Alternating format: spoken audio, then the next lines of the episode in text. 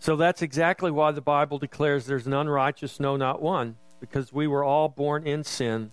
Sin was passed down to us from the beginning when Adam and Eve sinned. Well, happy Mother's Day to you. Uh, we were in Chronicles last week, but we're going to take a pause and we're going to be in Judges today. And I I read something this week that made me want to talk to you today about Deborah. And I wanted to do this specifically because it is Mother's Day. And this is in keeping, believe it or not, with what we've been talking about. So we've been talking about revival. And so open your Bible to Judges, the fourth chapter. Now, to, to give you a little bit of context, Genesis, Exodus, Leviticus, Numbers, Deuteronomy, Joshua, Judges. So there is a chronology there in those books of the Bible, Genesis being the beginning. And we have the story of the Exodus, 40 years of wandering in the wilderness. Then the children of Israel go into the land. Remember, it was not Moses, but it was Joshua who led them into the land. Moses did not go into the promised land. He went up on the mountain and he saw the promised land, but he didn't go into the promised land. So Joshua, Yeshua, see the relationship there? Or if we were going to transliterate Joshua's name from Hebrew to English, it would be Jesus. Yeshua. That was Jesus' Hebrew name. It was Yeshua or Joshua that led them into the promised land. And so when Joshua died and when that generation had all passed away, the book of Judges tells us that Israel forgot the Lord. And they forgot the ways of the Lord and they reverted back to their sin and their idolatry. In Judges chapter 4, we're introduced to one of the judges. Let's read. I'm just going to read to you. I'm not going to read the whole story. I'm going to read to you uh, just the first few verses. Ju- Judges chapter 4, verse 1. When Ehud was dead, the children of Israel again did evil in the sight of the Lord. So, what we see here, and this is what Judges tells us, that as a judge would be raised up by the Lord, he would lead the people to repentance and deliverance. And for a time, they would serve the Lord. But when that judge died, when he passed on, then they would fall back into sin. And this was, this was the pattern that we see throughout the book of Judges. And so Ehud was this judge that died, and the children of Israel again did evil in the sight of the Lord. Verse 2 So the Lord sold them into the hand of Jabin, king of Canaan, who reigned in Hazor, and commander of his army was Sisera, who dwelt in Harosheth Hagoyim, and the children of Israel cried out to the Lord. Look at verse 3. And the children of Israel cried out to the Lord, for Jabin had 900 chariots of iron, and, and, 20, and for 20 years he had harshly oppressed the children of Israel. We just read it in the children's story that sin, and this is what the Bible teaches us sin is pleasurable for a season but the end of it is death. Your sinfulness, your sinful lifestyle may seem pleasing. It may be exactly what you want. It may fulfill you, and, and you think there's absolutely nothing wrong with it. It's great. I'm going to do it my way, like Frank Sinatra used to sing. But the Bible says that may be so for a while. It may be pleasurable for a while. But there is always a reckoning and the end of sin is death. And so the children of Israel returned to their sinfulness, and God sold them to this harsh king. And for 20 years, he oppressed them, and the oppression became so unbearable that out of desperation, what did the children of Israel do? They cried out to the Lord. He had harshly oppressed them, the children of Israel. So they cried out to the Lord. Verse 4 Now Deborah, a prophetess, the wife of Lapidoth, was judging Israel at the time, and she would sit under the palm tree of Deborah between Ramah and Bethel in the mountains of Ephraim. And the children of Israel came up to her for judgment. Verse 6 Then she sent and called for Barak, the son of Abinoam, from Kadesh in Naphtali, and said to him, Has not the Lord God of Israel commanded, Go and deploy troops at Mount Tabor? Take with you 10,000 men of the sons of Naphtali and of the sons of Zebulun. And then the rest of it chronicles the battle and how they defeated the evil king and they won the victory. But that's not really the point of my story today. Now, look over in the next verse. So, at the end of the day, at the end of that victory, so they go out, they defeat Jabin, they defeat the Canaanites. Deborah and Barak sing this song where our call to worship came from today. Let me just read to you the first eight verses. Judges chapter 5. Then Deborah and Barak, the son of Binoam, sang on that day, saying, When leaders lead in Israel, when the people willingly offer themselves, bless the Lord. Hear, O kings, give ear, O princes. I, even I, will sing to the Lord. I will sing praise to the Lord God of Israel. Lord, when you went out from Seir, when you marched from the field of Edom, the earth trembled and the heavens poured. The clouds also poured water. The mountains gushed before the Lord. This Sinai before the Lord, the God of Israel. In the days of Shamgar, the son of Anath, in the days of Jael, the highways were deserted, and the travelers walked along the byways village life ceased. It ceased in Israel until I, Deborah, arose, arose a mother in Israel. They chose new gods. Then there was war in the gates. Not a shield or spear was seen among 40,000 in Israel. My heart is with the rulers of Israel who offered themselves willingly with the people. Bless the Lord. So Deborah was this judge. Now, I don't want you to get the idea that she's not like a justice of the peace where people brought their civil disputes to and she told everybody what they needed to do.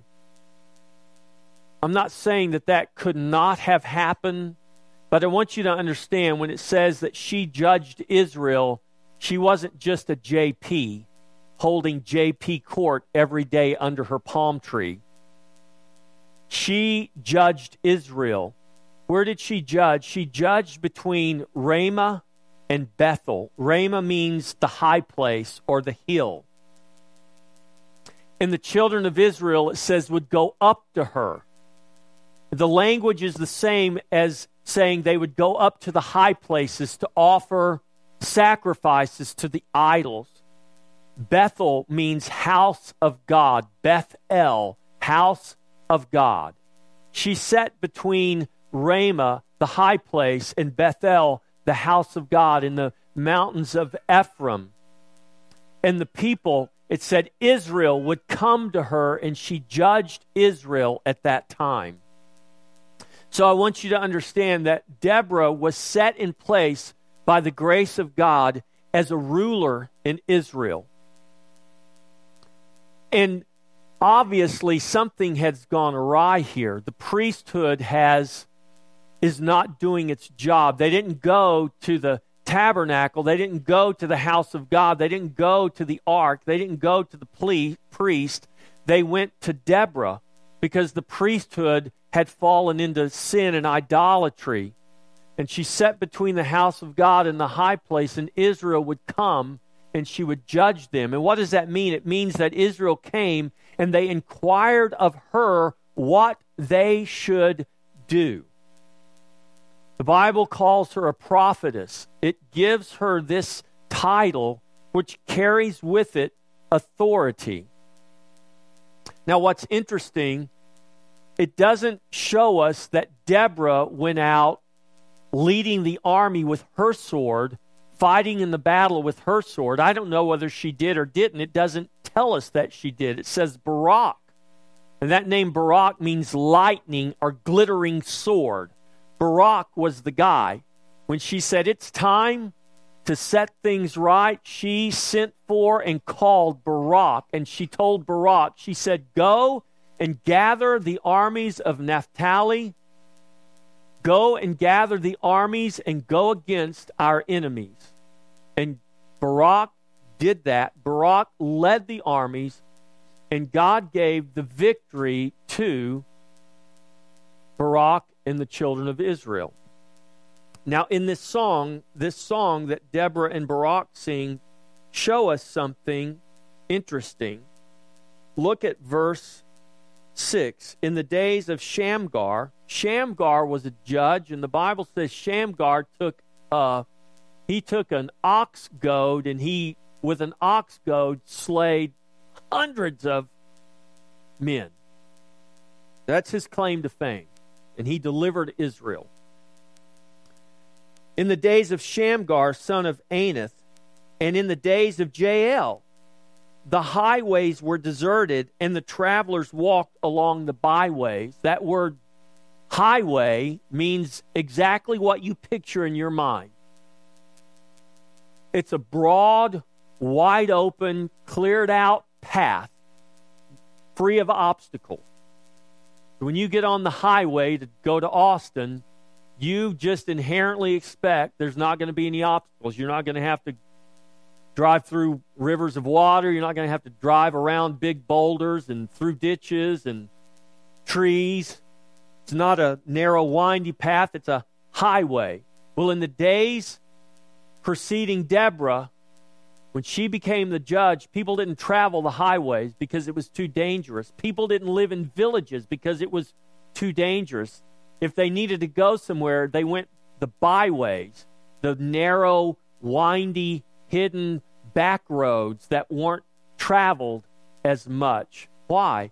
Because the enemies of Israel camped out on the highways, and when they saw people traveling on the highways, they would rob them, they would accost them, they would harass them.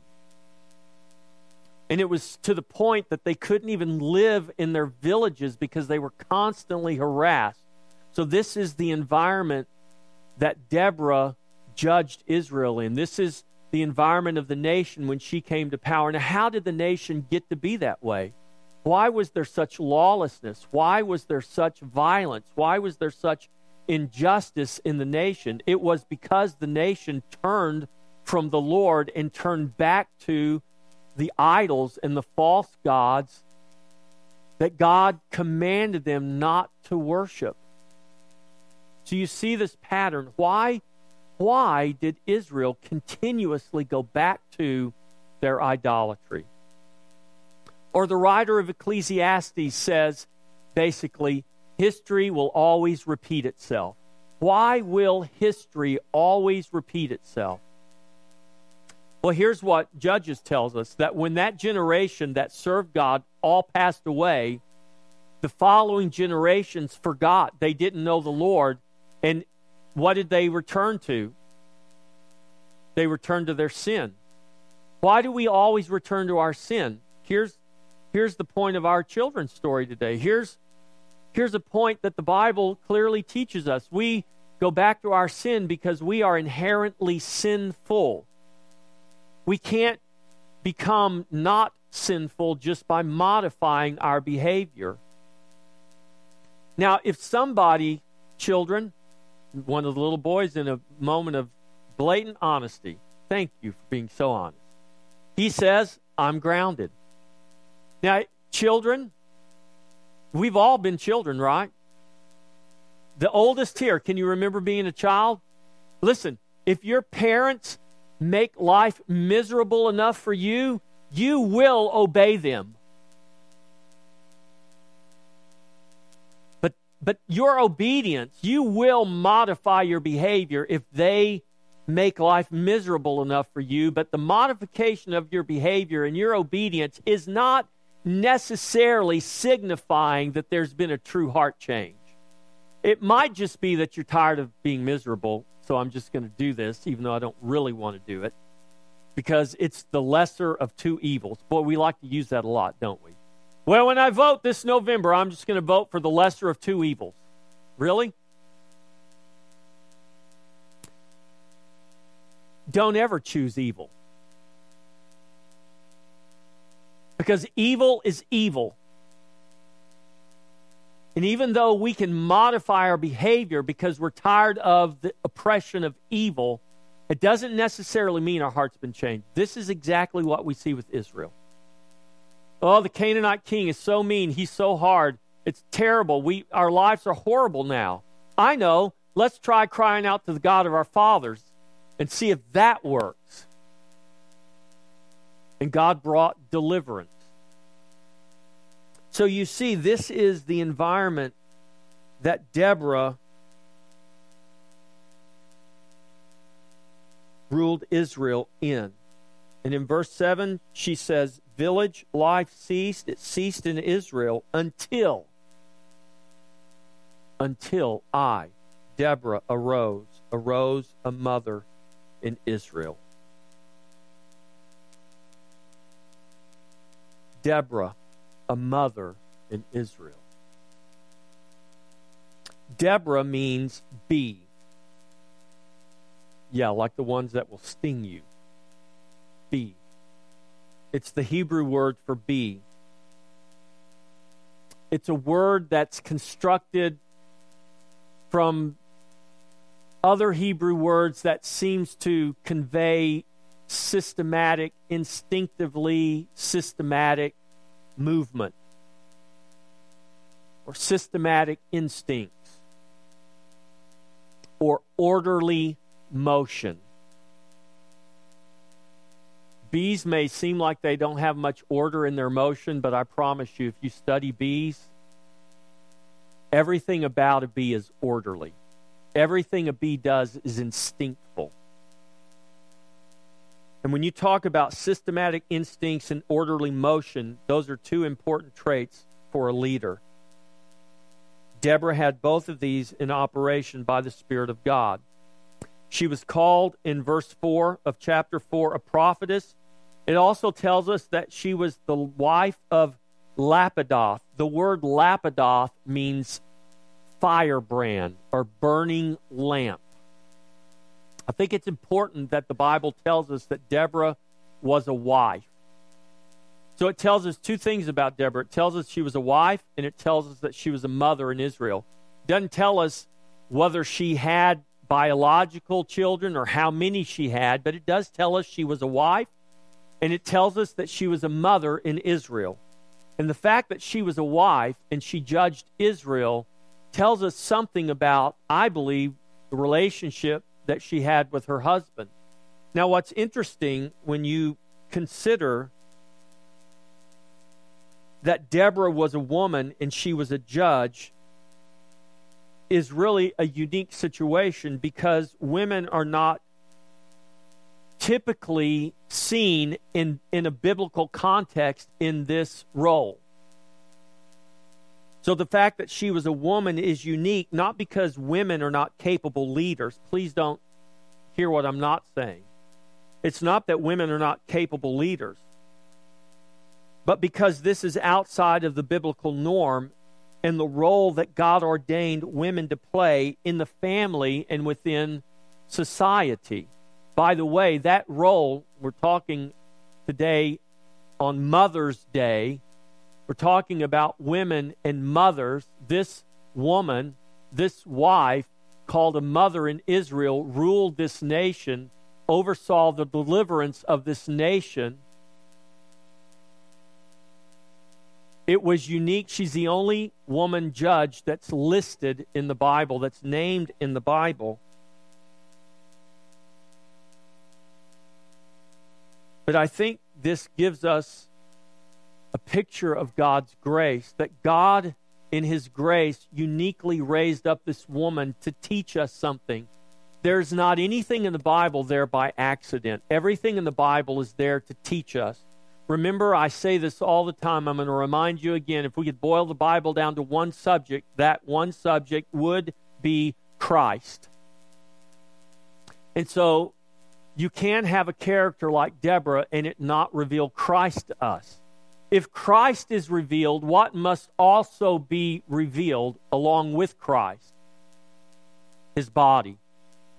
Who is the body of Christ? The church is the body of Christ. So, as much as our culture wants to do it, as much as many Christians want to separate Christ from the church, you can't separate Christ from the church. You can't separate the head from the body. If you do, you, you've just you've just killed it. You've destroyed it. So Jesus and his body, Jesus and his bride, Jesus and his church are married. They are one and they cannot be separated. Cannot be.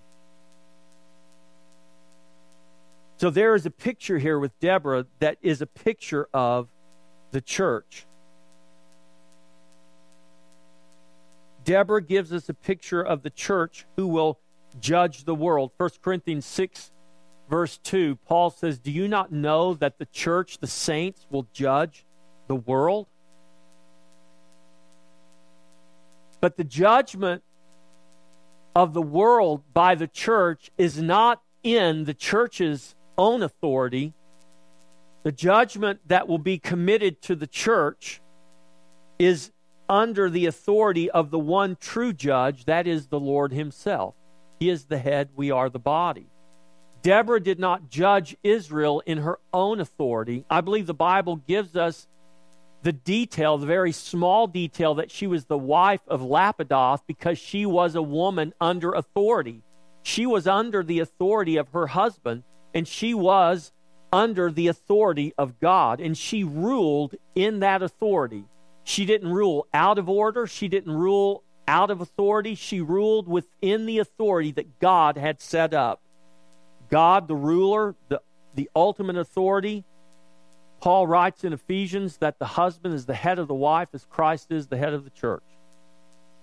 Husbands, you are to love your wives the way Christ loved the church and gave himself for her. No woman would have a problem submitting to a husband who loved her the way Christ loves the church. So the responsibility, the chief responsibility, there falls on who? It falls on us, men. So we see this picture of Deborah under authority, ruling the nation. In Christ, the church has become a royal priesthood. Deborah was acting as ruler and priest of the nation. She herself did not bring the deliverance by her own hand, but she saw the deliverance and the salvation of God wrought by her obedience and her submission to God and her call that the nation submit to God. The church does not deliver by its own hand.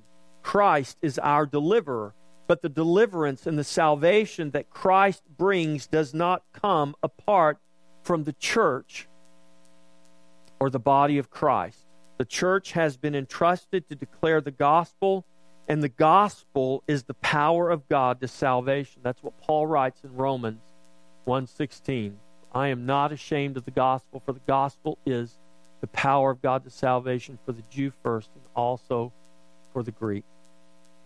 So God delivers men by the preaching of the gospel. Now let's go to this verse 7 of chapter 5 where Deborah makes this declaration until I, Deborah, arose, arose a mother in Israel. Deborah arose a mother in Israel. And here's where I want to talk about mothers and motherhood. Deborah arose a mother in Israel. What happened when she arose as a mother in Israel? It says that there was restoration. It says that there was deliverance brought there was a restoration of order and peace. Deliverance and restoration took place. Order and peace was restored to the land as the nation returned to God. Mothers, I want you to know, I want you to feel the absolute importance that you are to your families, to the church, to our culture, regardless of how much our culture wants to demean motherhood, wants to relegate it to a to a hobby or to something that you do after you've done everything else you want to do that if you want to be a mom that's fine. That's for that's for that's for after you've done everything else that's really important. As if somehow motherhood is not really important. I want you to feel the absolute importance of your role in the family your role in our society. We talk a lot about fatherlessness in our culture today because 33% of children born in homes are born in fatherless homes. So we talk a lot about fatherless, fatherlessness, and the tragedy that it is, but that conversation should never in any way minimize the importance of motherhood and the important role that mothers play in our society and in our culture. Mothers, your role in the family is much greater than to simply settle petty disputes between your children or to keep the house in order and to cook and clean and do daily chores of a housewife. It doesn't mean those aren't important, they're very important. And they're important for an important reason. Because all of those things speak of order and peace. Listen, if our homes aren't peaceful, if our homes are not orderly and ordered, how can we expect to have a peaceful and an orderly society? How can we expect the culture out here to be peaceful and orderly if it's not peaceful and orderly in our home? So, moms, what you do every day that nobody else sees except you and your children and, and the Lord is absolutely extremely important.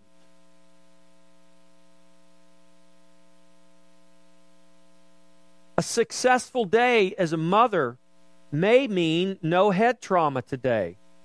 It may mean nothing seriously broken in the kids or in the home. It may mean that you actually got to serve breakfast, lunch, and dinner, and the kids got nap time as well. I mean, if you can achieve all that in one day, if you're a mother with small children, you might feel like, man, I just conquered the world. But yet, when you really listen to what our culture says, that is seen as so petty and so tried and so small and so insignificant.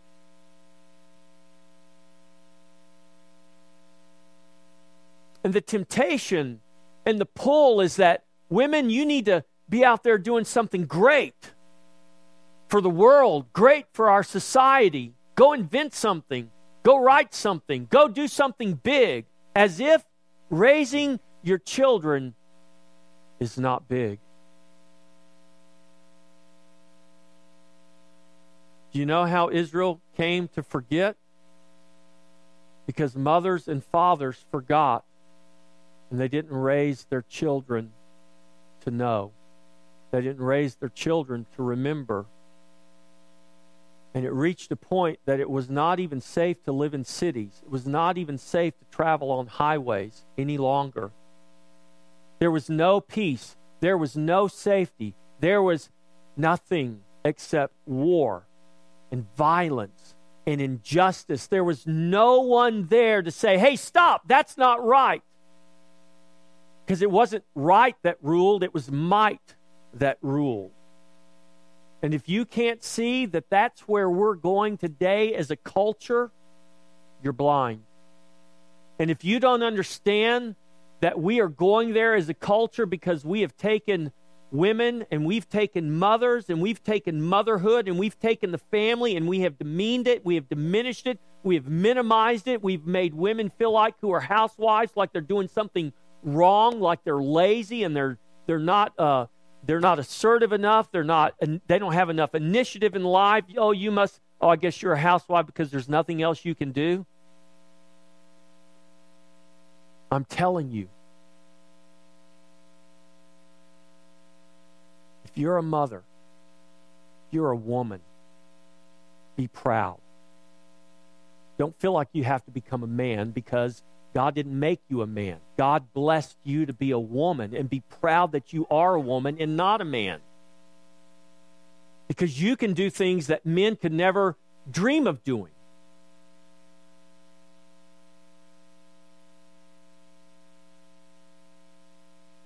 You can do things that men were never meant to do. And men can do things that women were never meant to do because that's the way God created it. The power and the grace of God at work is that in all of those seemingly mundane tasks that you attempt each day, women, moms, listen to this. You are also judging Israel you are pointing your children and your family to God. You're not settling for a lack of conflict, but you seek true peace that is found only in the true God. You judge idolatry as it relates to true worship of the true and living God. You judge the inherent sinfulness of humanity as revealed in your children, and you deal with it as God would have you deal with it. Or at least that's what you're called to do as a mom.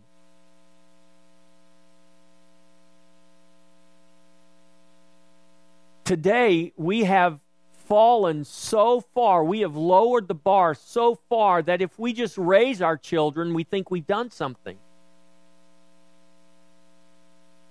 Listen, all children are going to be raised. The question is, how are they going to be raised? What are they going to be raised up to? It's never a question of whether children will be raised. If you don't raise your children, fathers and mothers, the world will. They'll raise themselves. Someone, something will raise your children.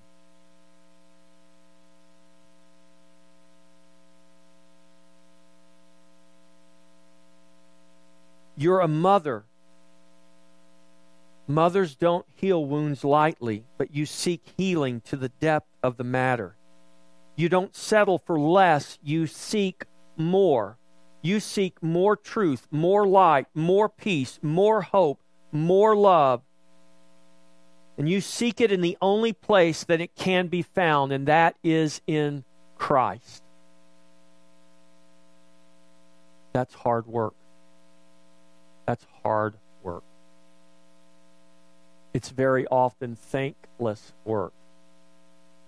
It's work that seems to be unrewarded very often as our children do exactly what our book said. They stand there with their ears plugged, screaming, crying because they can't get their way, and you feel like just giving up because you've given it all you've got. You don't feel like you got any more to give. Somewhere in the depths, by the grace of God, you're able because you realize if I don't do this, who will. If mothers don't rise up in Israel, then who is going to do this? Because God created you, God formed you, God designed you to do the very things that we're talking about here. Like Deborah, you are a mother who should not be afraid to call for the sword or the rod in order to put an end to the oppression of sin. You are a mother. You should wield the sword and wield the rod, wield the word of God and the correction of God because you love the children of Israel. You love your children of the covenant in Christ. People today are fond to say it takes a village to raise a child, when in truth, it takes godly mothers to restore the village and see the children raised up in truth. It was a mother in Israel that restored the villages. So the villages could raise the children. God did not create or ordain mothers to only produce children and make sure they live to adulthood. God ordained motherhood to produce children as a picture of the church who is called the mother of us all. Do you realize that? Galatians 4:26. Paul calls the church the mother of us all. This is why Deborah is a picture of the church. And mothers aren't called to just produce children and produce numbers in the earth. They're called to produce children and to raise them up to become the very likeness and the manifestation of Christ Himself. This is the church. This is who we are as the church that are being brought up to maturity, Paul says, being conformed to the very image of the Son of God. Deborah says, I arose a mother in Israel. Mothers are called, they're called to rise up so that you are able to raise up a generation that will not forget, that will remember, that will walk in the ways of the Lord. Mothers, you are called to rise up so that you can raise up those children. That means you are to raise up children, natural and spiritual, and you are to make sure that they are raised up rightly. That is, raised up to love and to walk in truth. The Apostle John penned these words recorded in, in the, his third letter, verse 1, chapter 1, verse 4. I have no greater joy, John writes, I have no greater joy than to hear that my children are walking in the truth. I want to ask you, mothers and fathers, I hope you can truly say that you have no greater joy than to see your children walk in truth. Can you think of a greater joy than to see your children walk in truth? We live in a day and an age when parents are living vicariously through their children. You guys know what that means? It means I wanted to be a I wanted to be a professional football player, but you know, I just wasn't I, I just couldn't make it. My mom would let me play football, my dad this, my cousin that, my brother this. He broke my leg when I was five years old, so I couldn't run as fast. But boy, if he wouldn't have broke my leg, I know I'd have been in the NFL, but I'm going to make sure my boy gets the chance I never had. And so you push and you prod your children to become what you always wanted to be, and you're living vicariously through your children. That's not what God calls you to do. That's not what God calls us to do. God calls us to raise our children to become what He has ordained them to become. And first and foremost, this is what God says we are to become. We are to become conformed to the image of the Son of God. So, mothers and fathers, don't try to make your children what you want them to be. Raise them up to be what God has ordained them to be. And when we raise our children in our own image, when we raise our children in the image of the world, or when we allow our children to raise be raised up in any image that they desire. Because we, we, we're all about that today, too. Autonomy. My children are autonomous beings. So, however they grow up, whatever they want to grow up to be, great. If they grow up and want to go to church one day, then that's fine. I don't have a problem with that. The only problem is when you let a child grow up the way he or she wants to be, do what's right in their own eyes, the Bible is very clear they'll do nothing but bring you to shame. Why? Because we are born sinful. And until we are born again, we can't be delivered from sin. You can't beat sin out of a child, it's a crime to try. But you can direct the child in the way they should go. You can model and be an example for your children. We have too many parents trying to make their children become something that the parents themselves are not willing to be.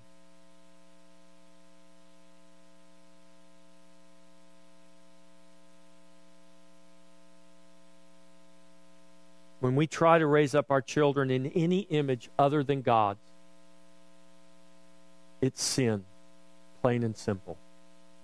Mothers, you are called to boldly raise up a nation. Deborah was called a mother in Israel. Your children represent nation.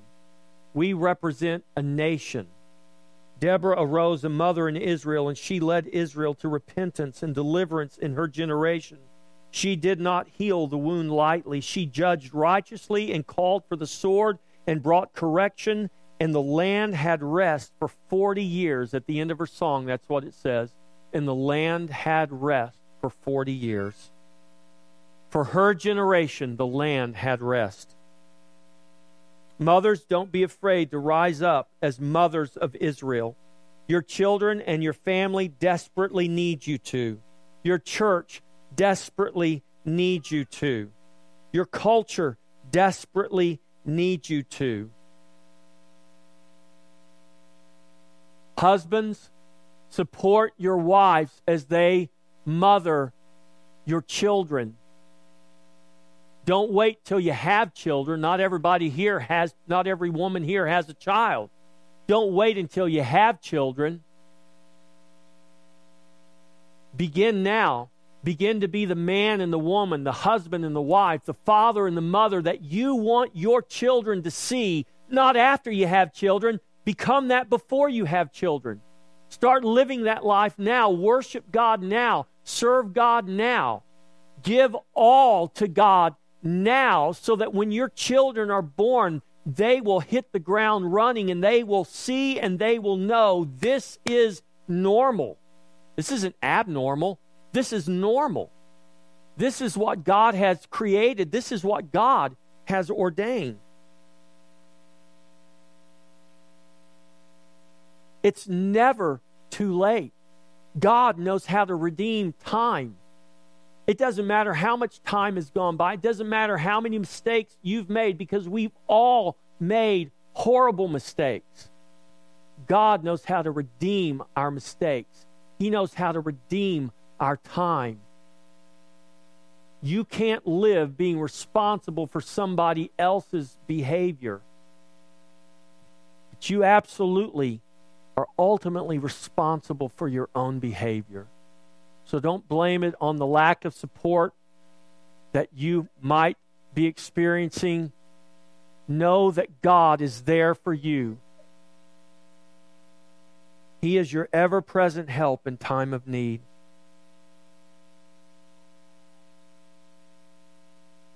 What you are raising up, what the scripture calls, is a chosen generation, a royal priesthood, a holy nation, his own special people.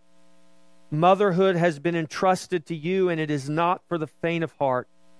You are in the business of judging nations. Listen to me, women. This is absolutely true. You are in the business of judging nations, of waging war, of bringing the rod and bringing the sword to bear, to bring the correction of God for the glory of his kingdom and for the glory of his name.